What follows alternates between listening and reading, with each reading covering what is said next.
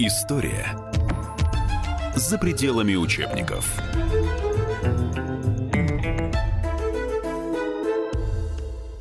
Здравствуйте, уважаемые радиослушатели, радио «Комсомольская правда». Это история за пределами учебников. В студии я, обозреватель отдела политики Александр Гришин. И мой сегодняшний гость, известный российский историк Евгений Спицын. А, мы говорим о том, событии, которое произошло ровно 50 лет тому назад. При этом вот говорить о нем как о событии, да, как прикрепленное к какой-то дате, совершенно, по-моему, невозможно. Да, да. Потому что Пражская весна, а именно об этом мы будем говорить сегодня, растянулась ну, практически на полгода. Здравствуйте, Евгений Юрьевич. Здравствуйте. Вот э, на самом деле, давайте, может быть, сразу попытаемся быка за рога, да? Mm-hmm. Э, Пражскую весну задавили, но она, получается, возродилась через каких-то там 28 20 лет, лет да. Ну, там да нет, я думаю, что она возродилась, да, нет, она возродилась вот в годы Горбачевской перестройки. Да, собственно говоря, и Горбачевская перестройка – это была отрыжка вот этой пражской весны. Вы абсолютно правы в том, что а, вот какую-то хронологическую там а, что ли, точную дату начала Пражской весны трудно придумать, и это событие, оно во времени растянуто практически на весь 68 год, потому что старт а, этой Пражской весне э, дала отставка Антонина Наводного с поста первого секретаря ЦК КПЧ, а это произошло в начале января, сразу после Нового года, в начале января 1968 года. А затем по нарастающей события стали приобретать такой волнообразный характер, причем значит, именно весна 1968 года, это есть некая такая концентрация всех последующих событий. Почему? Я сейчас попытаюсь объяснить. Во-первых, да, кто такой Антонин Наводный? Ну, это старый деятель Компартии Чехословакии, активный участник, э, в общем-то, событий еще 20-летней давности, 1948 а, года. Да, кстати, многие деятели Пражской весны, они, Сморчковский тот же, э, значит, и другие, они еще проявили свои бойцовские качества в ходе знаменитой февральской революции 1948 года, когда коммунисты во главе с Клементом Готвальдом э, фактически полностью взяли власть в свои руки. Вот, был такой спровоцирован как бы правительственный кризис, который спровоцировали, кстати, политические противники коммунистов. Вот, э, и Готвальд стал единоличным лидером страны и партии. А, правда, он вскоре умер. Через пять лет он простудился, кстати, на сталинских похоронах в Москве и через неделю после смерти Сталина сам скончался. И вот именно тогда Наводный возглавил партию и почти 15 лет был во главе этой партии. Так вот, одновременно он еще был и э, главой государства. А, так вот, где-то с 1967 года начались такие активные как бы акции протеста и критика Наводного, и в конце концов вот он был снят с поста первого секретаря, но сохранил пост э, президента КПЧ. А, а первым секретарем был избран Александр Дубчик, молодой такой, подающий надежды партийный функционер, а, который, значит, должен был вдохнуть как бы э, новую жизнь, что ли, вот э, в партийной организации и придать новый динамизм работе партии в разных социальных слоях там, и так далее, и так далее. Значит, естественно, советская политика... Наводный чех, Дубчик словак. Насколько это было значимо? Это было значимо. Дело в том, что вот э, противостояние между чехами и словаками, они всегда присутствовали. Даже мы посмотрим, вот когда события там 20-летней давности перед э, Пражской весной, а, например, в той же, а, когда были выборы в э, национальное собрание, то значит, например, на территории Словакии, значит, гораздо более популярны были не коммунисты, в отличие, например, чем от Чехии, да, вот, и там получали большинство голосов, ну, условно говоря, мы бы сейчас назвали социал-демократы. И более того, там долгое время Компартия Словакии существовала автономно. Окончательно она влилась и стала составной частью КПЧ значительно позже.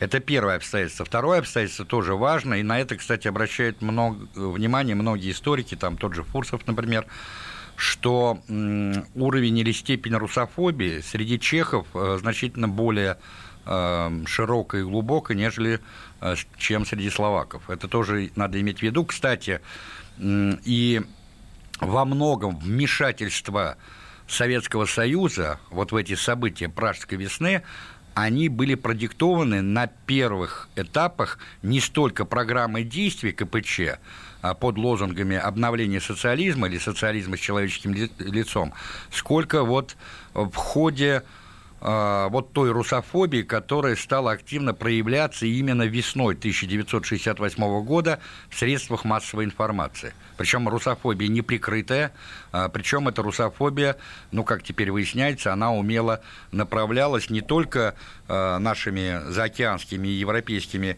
партнерами, но даже членами руководства, значит, э, Чехословацкой компартии. В частности, здесь надо иметь в виду, что был такой Э, активный деятель Пражской весны, по, по сути дела идеолог Пражской весны, член президиума ЦК КПЧ, это Кригель.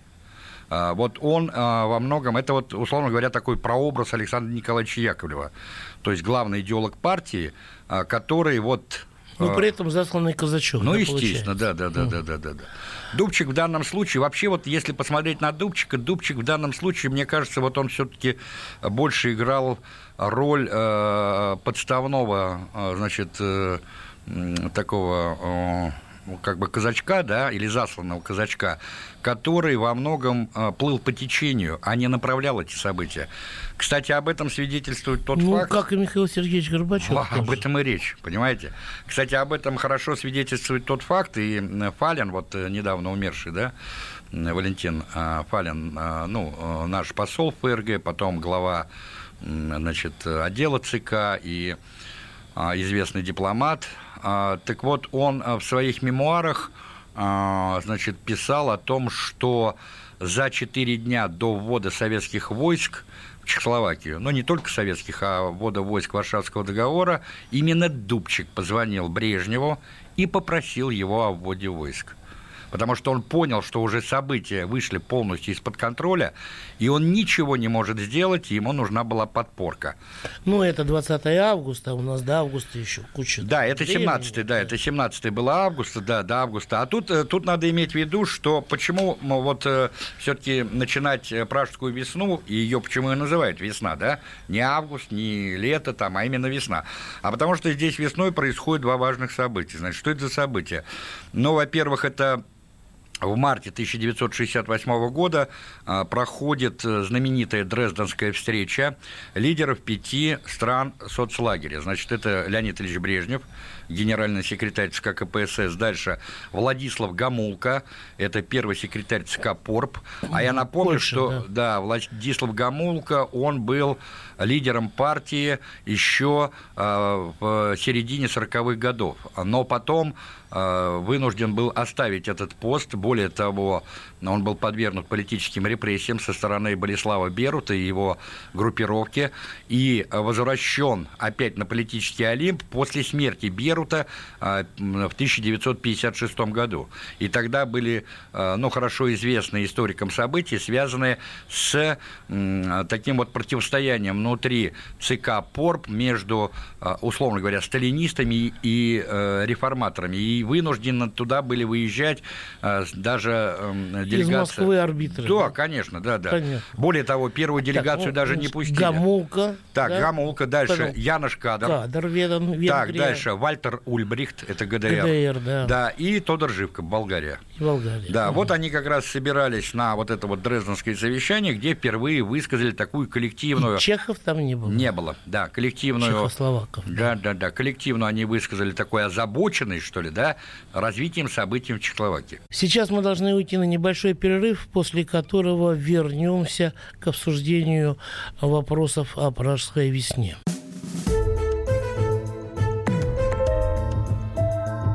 История за пределами учебников.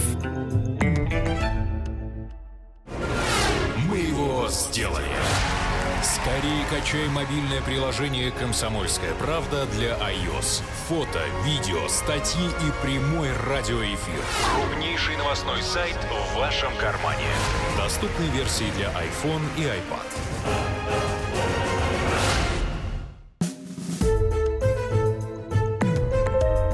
История за пределами учебников.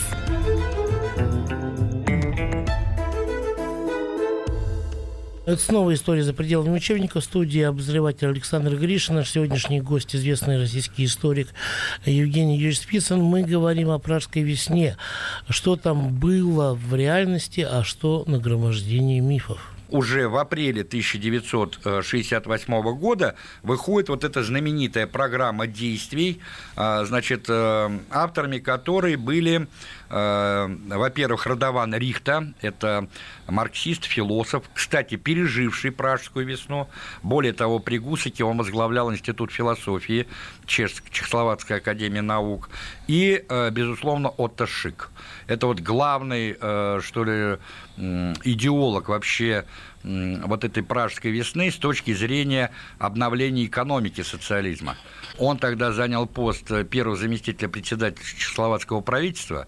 Правительство тогда возглавил э, Черник. И вот э, Черник это была во многом номинальная фигура, а э, именно Отто Шик, он фактически предопределил э, экономический курс чехословацкого правительства, который был нацелен на условно говоря, допущение... Грубо в... говоря, наш Чубайс с его американскими советниками. Ну, я бы так это не стал шик. бы говорить. Он все-таки на Чубайса не тянет, но по большому счету это был ревизионист, э, который под знаменем а, значит, реформирования социализма, придания ему человеческого лица и а, значит, восприятия а, всего лучшего и полезного из буржуазной экономики, значит, э, настоял на том, чтобы вот эти основные элементы буржуазной экономики в духе неонепа были внедрены в чехословацкую а, промышленность, сельское хозяйство, социальную сферу и так далее. Но здесь надо иметь в виду вот что. Частная собственность, да? Да, в том Все числе, да. институты.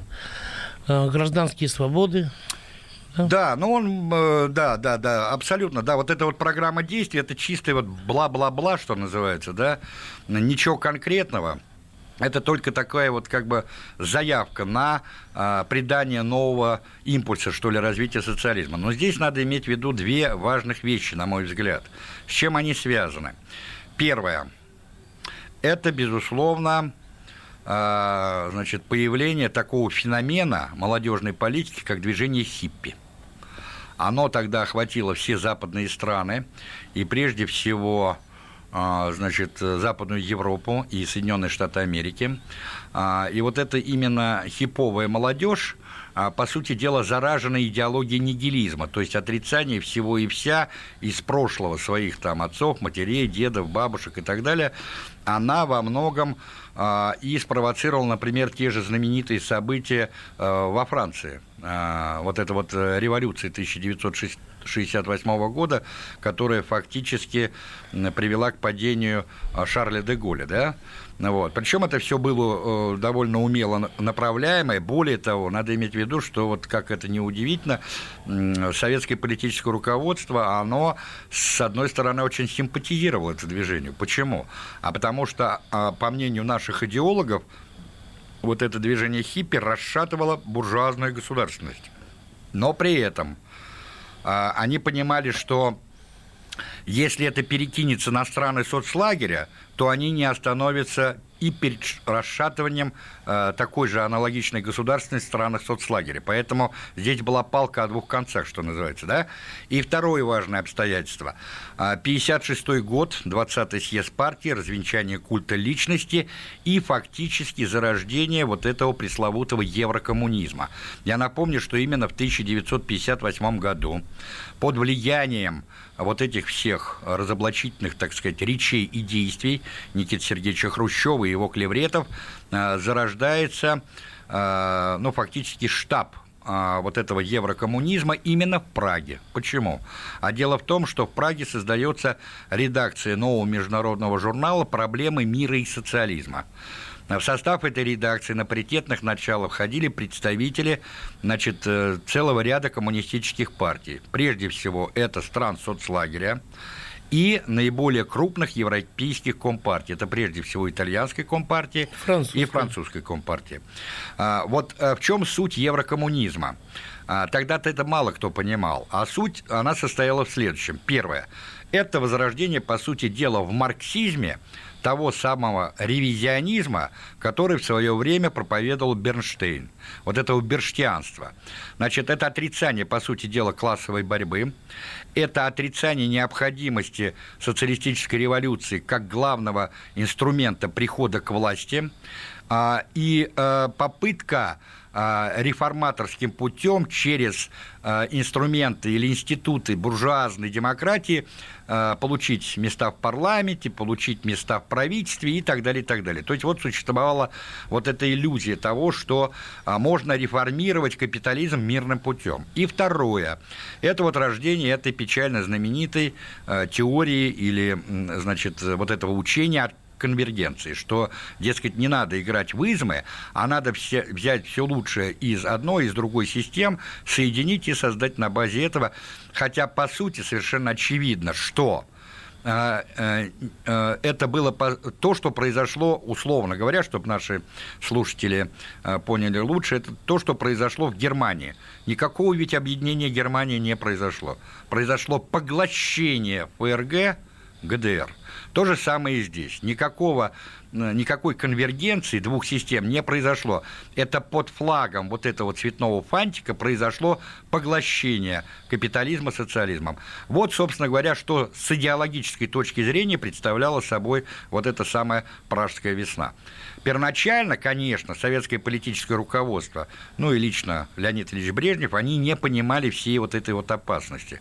Поэтому они пытались а, значит, вести переговоры, пытались убеждать, пытались уговаривать и так далее. Но когда события постепенно стали летом выходить из-под контроля, вот, появилась вот это вот, э, значит, после того, как э, значит, вот это была принята эта программа действий, появляется вот это знаменитое в литературных новинах, значит, э, две тысячи слов, которые написал, значит, Вацулик, это один из а, ну, таких признанных, что ли, лидеров вот этой вот либеральной а, творческой интеллигенции, а тот же Вацлав Гавел, вот эта вот публика, условно говоря, а это вот э, воззвание, оно было подписано 60 наиболее видными представителями, ну, творческой интеллигенции Чехословакии. И вот эти вот 2000 слов, это, по сути дела, ну, такой манифест, как бы мы сейчас сказали, антисоветских, антисоциалистических пробуржуазных сил. Причем, что интересно, историки установили потом, что на самом деле вот этот вот Вацулик, Гавел и так далее, это были лишь э, ну, марионетки, пешки, а на самом деле э, вот эти две тысячи слов, они вышли как раз из-под пера того самого Кригеля, то есть члена президиума ЦК КПЧ, который был главным идеологом партии. Вот опять-таки проводите аналогию с тем, что происходило у нас в годы перестройки, и вот вам ну, всплывает да. Э, фигура Александра Николаевича Яковлева. Ну, вообще, этот процесс, он э, был исключительно чешский, или там было какое-то еще влияние извне? Ну, естественно, слушайте, у нас вообще без американцев ничего не проходило и не происходит. Я вот, э, когда писал свою книгу про Сталина, значит, а, посвященную вот последними восьми годам жизни Иосифа Виссарионовича и всем событиям, связанным вот э, с этим периодом, я, например, для себя э, с удивлением обнаружил, что, оказывается, еще в 1974 году э, вышла в Великобритании книга одного известного британского журналиста, которая была посвящена событиям послевоенного развития а, политической ситуации в странах так называемой народных демократий, то есть Восточной Европы. И оказывается, многие политические процессы, а, которые происходили а, в этих странах, в той же Чехословакии, в той же Польше, в той же Румынии, Венгрии и так далее, когда ну, начался этап, условно говоря, политических репрессий и отстранения от власти многих бывших лидеров партии, там, например, того же Гамулки, а, того же Рудольфа Сланского, того же а, Райка а, Ласка и так далее, и так далее, то выяснилось, что это все дело рук американской разведки, что они специально значит, провоцировали вот эти вот, что называется, линии разлома, линии раскола внутри руководства партии, Э, подставляли одних, клеветали на других, э, создавали ложные, так сказать, документы на третьих с тем, чтобы максимально ослабить и раздробить, э, значит, руководство восточно, восточноевропейских компартий. Сейчас мы должны уйти на небольшой перерыв, после которого вернемся к обсуждению вопросов о пражской весне.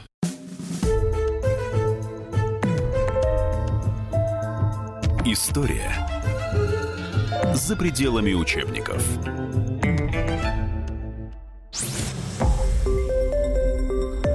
Радио «Комсомольская правда».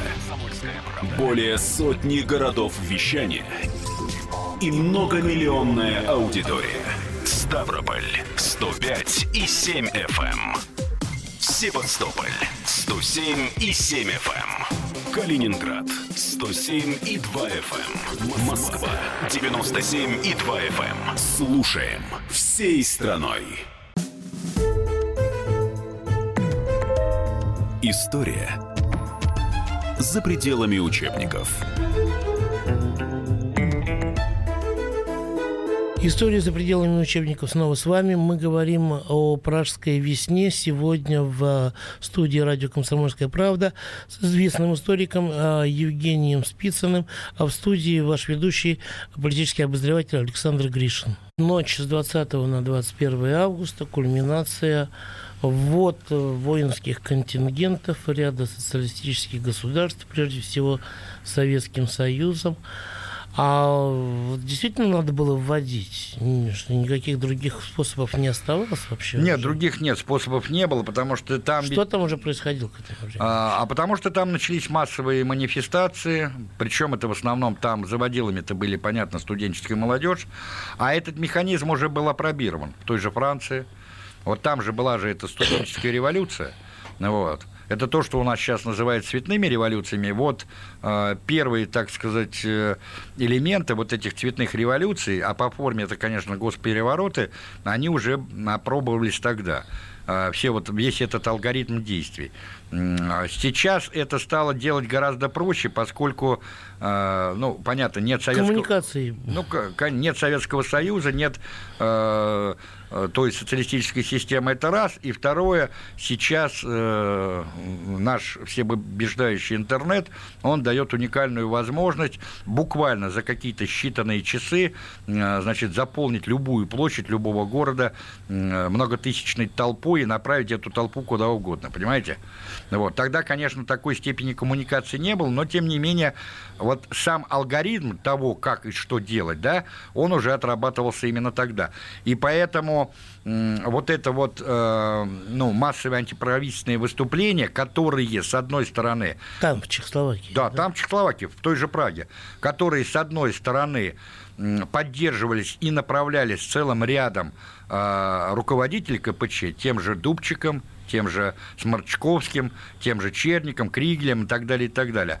А с другой стороны, это соединение вот антисоветчины с русофобией. Поэтому здесь надо было при, при, принимать какие-то э, серьезные решения. Ведь дело в том, что в начале августа была попытка, последняя попытка собраться в Черни над Тисой, это пограничный городок, э, значит, Закарпатье, и порешать вопросы и ведь там э, приехала делегация КПЧ, э, причем приехали две противоборствующие стороны. А я э, хочу сказать, что вот события Пражской весны, они еще внесли жуткий раскол в руководство самой КПЧ. С одной стороны, это Дубчик, Самарчковский, Черник, Кригель и так далее, а с другой стороны, это группировка, значит, Василя Билика и Любомира Штроугла – в чем разница между ними?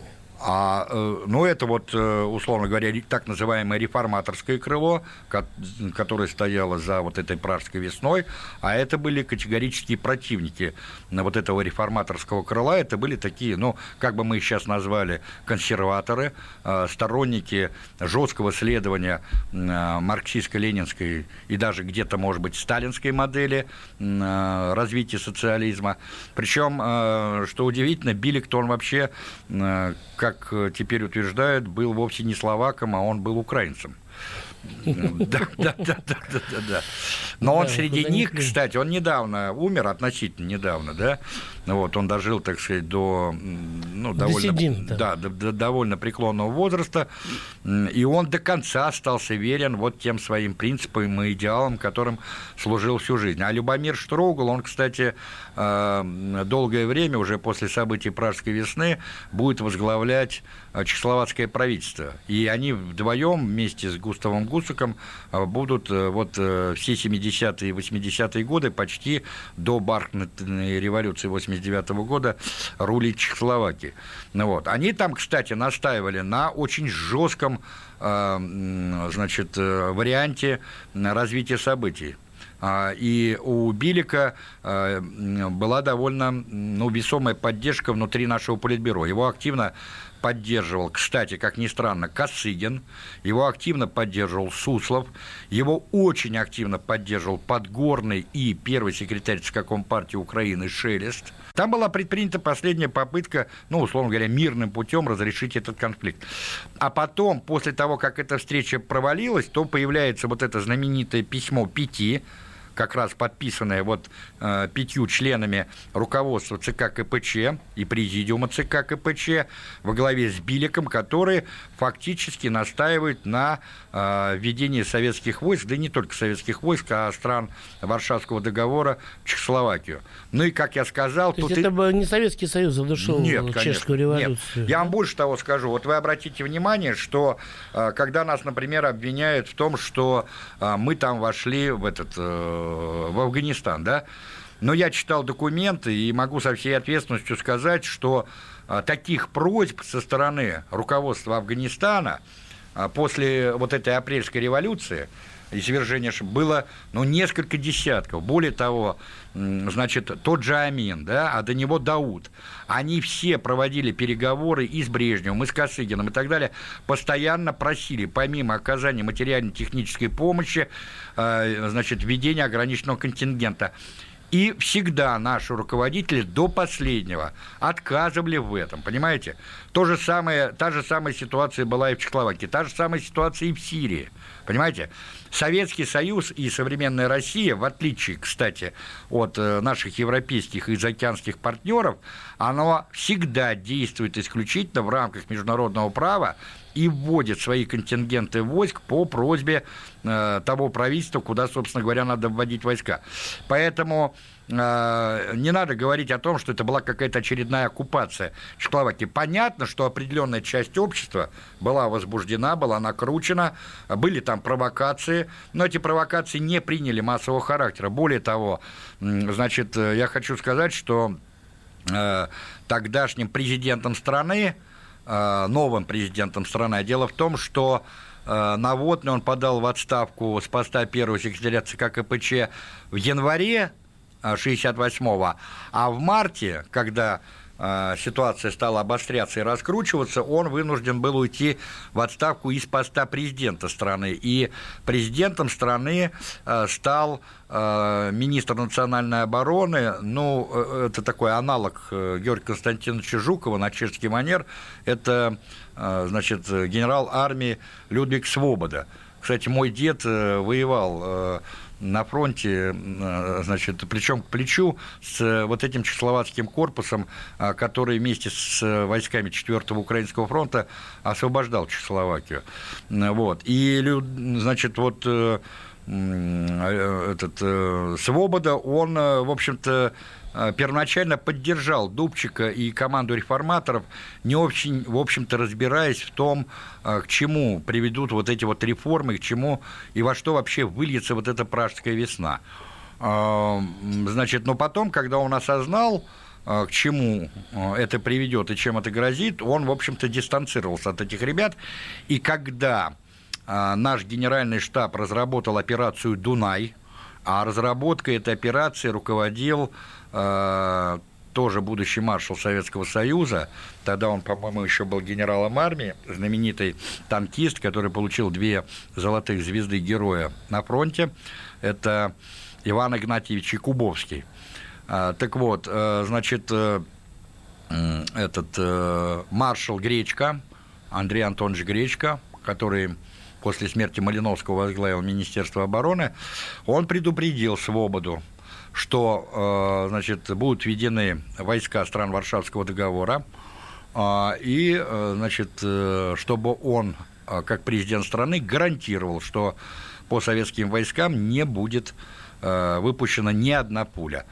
А потом Якубовский, кстати, позвонил и, значит, министру обороны, а, и тоже его предупредил о том, чтобы значит, э, части Чехословацкой народной армии не попытались приостановить движение войск Варшавского договора. Значит, на территорию Чехословакии были введены войска четырех э, государств. Ну, там и немцы тоже вошли, ГДР, я имею в виду, но они вошли как бы вторым эшелоном и под прикрытием советских я войск. Я только хотел спросить, потому что одни источники говорят э, из рассказов вот, очевидцев, да, тех, да. кто там был, я общался с этими людьми, mm-hmm. они рассказывали, как, э, в чем разница была в обращении да, да. немцев с чехами и наших с да. чехами. И в чем разница была в отношении чехов с нами и с немцами, с немцами да? да? Вот. А вот когда читаешь э, различного рода источники, нет, армия ГДР не входила. Но ну, армию она... ГДР не вводили. Да, там на самом деле действительно эта проблема была потому что, э, слушайте, память о Второй мировой войне, она была еще очень жива. Вот. Ну, в общем-то, 23 года только прошло. Да, да 23 года только прошло. Даже, даже, даже люди, которым было, условно говоря, там, значит, 30-35 лет, они помнили немецкую оккупацию. Причем заметим, что Чехословакия ведь находилась под немецкой оккупацией, ну, более чем кто, да, с 1938 года, да.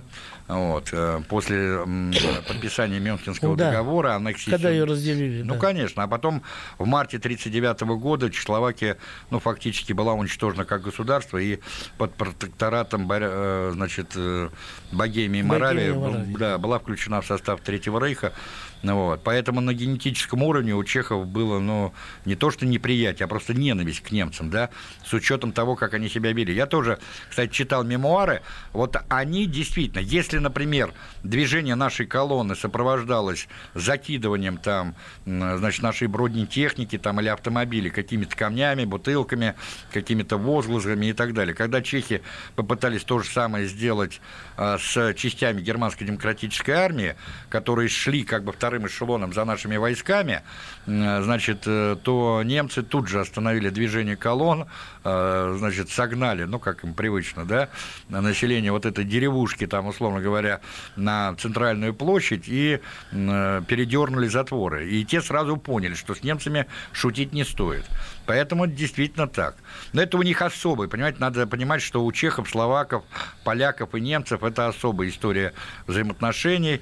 Вот там все настолько перемешано, пере это, потому что, например, на территории даже Саксонии, вот, это Восточная Германия, э, до сих пор э, сохранилось огромное количество топонимов славянских.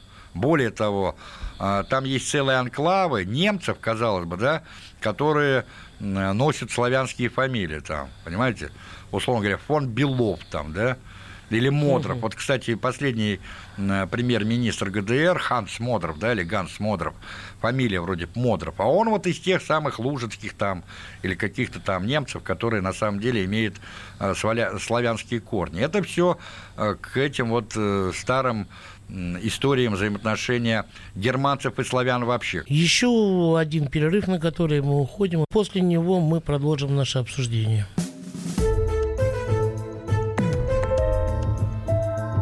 История за пределами учебников. Британские ученые доказали, у тех, кто слушает подзарядку, в два раза медленнее садится телефон. Утреннее шоу «Подзарядка» с Вероникой Борисенковой и Сергеем Красновым слушайте по будням с 7 до 11 утра по московскому времени. История за пределами учебников.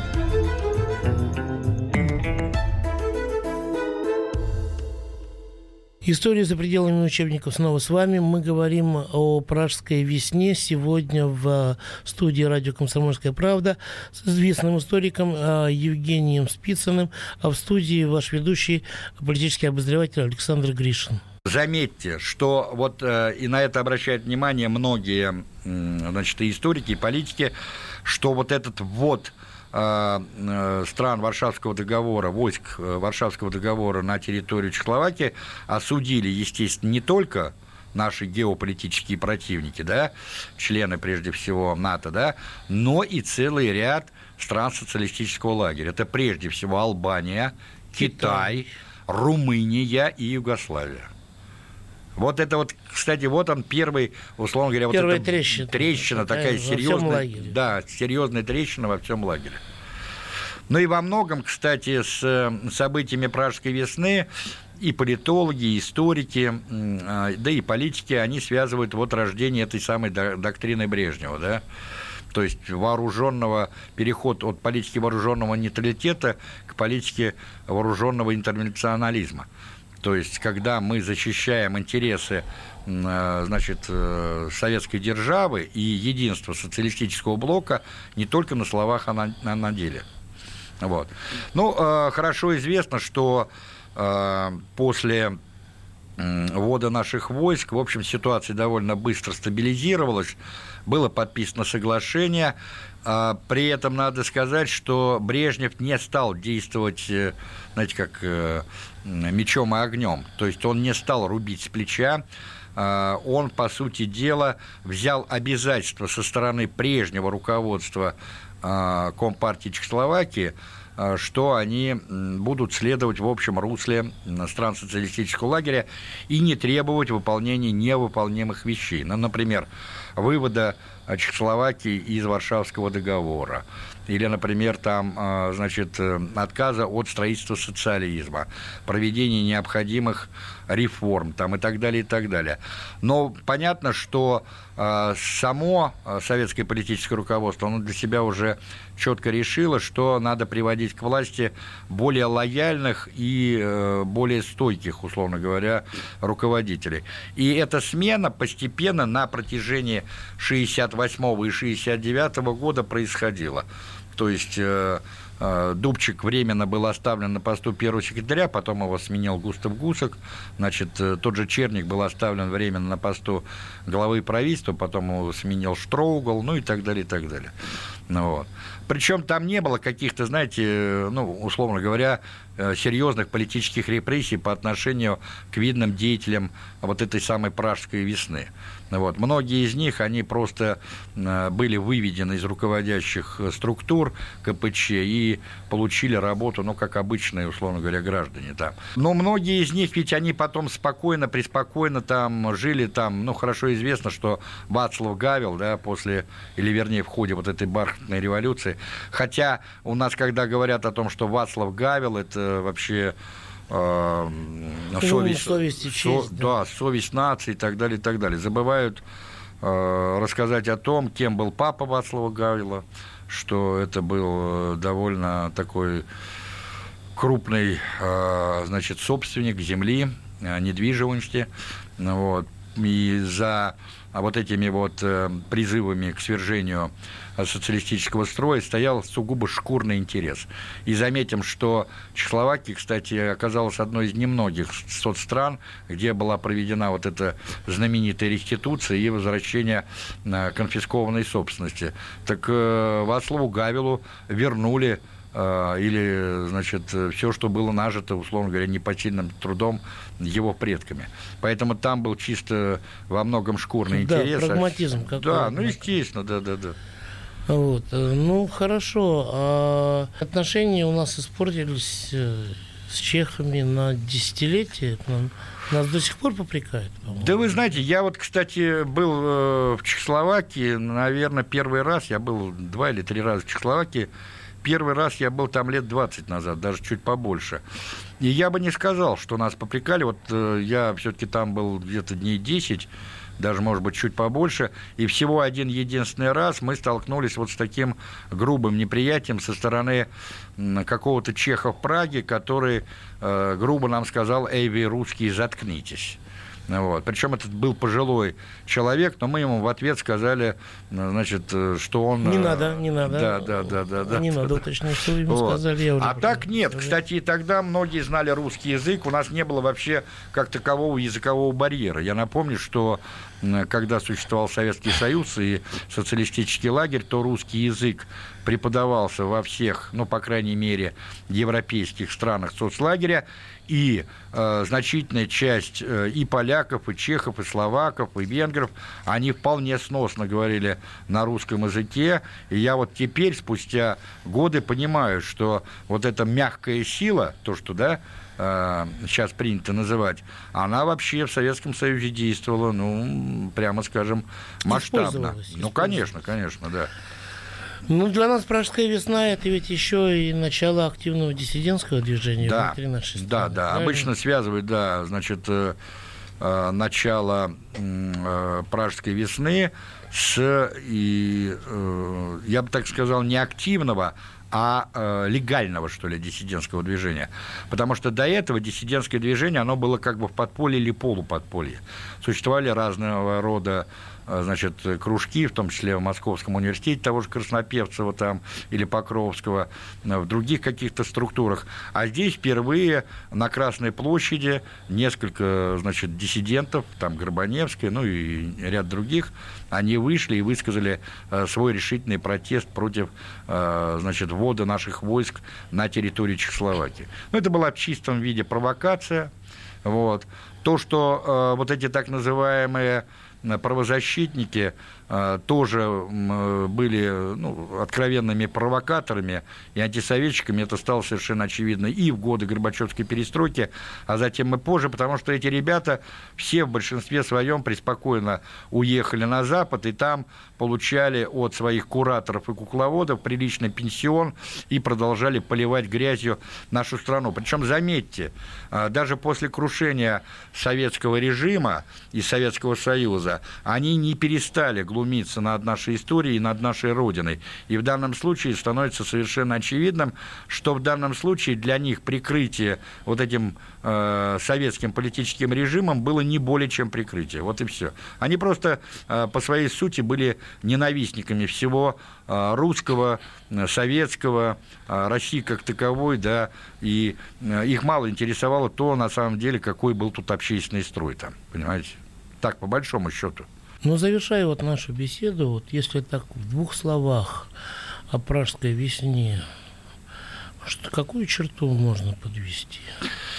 Вы знаете, мне кажется, с одной стороны, что это, безусловно, распиаренная акция, а, значит, которая, знаете, в свое время Василий Осипович Ключевский, наш великий историк и острослов, сказал, что декабризм – это историческая случайность, незначительное историческое событие, обросшее литературой. Вот я бы по отношению к «Пражской весне» по сути э, применил бы вот именно такую характеристику. Это с одной стороны. А с другой стороны, надо понимать, что «Пражская весна» вот в глобальном противостоянии двух систем э, послужила одним из мощных информационных а, значит, э, орудий в разрушении а, и социалистического лагеря, и Советского Союза. И причем вы обратите внимание, что вот до сих пор многие деятели э, нашей культуры, интеллигенции, да и просто обывателей, они ведь оперируют штампами. И вот э, «Пражская весна» стала своеобразным вот таким штампом. Их в данном случае мало интересует подоплека этих событий, реальное содержание этих событий.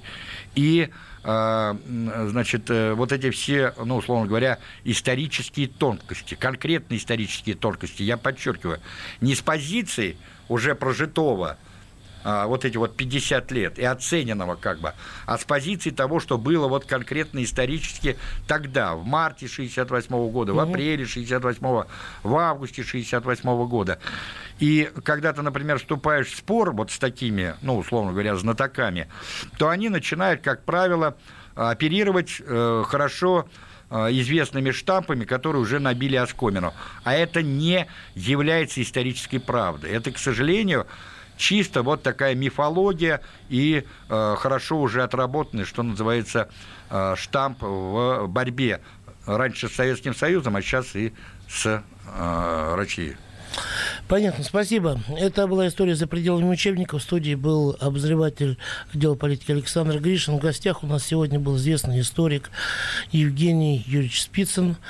А, оставайтесь с нами, дальше тоже будет интересно.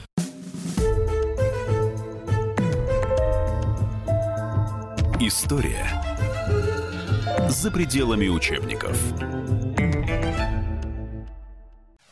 Товарищ адвокат! Адвокат! Спокойно, спокойно. Народного адвоката Леонида Альшанского хватит на всех. Юридические консультации в прямом эфире. Слушайте и звоните по субботам с 16 часов по московскому времени.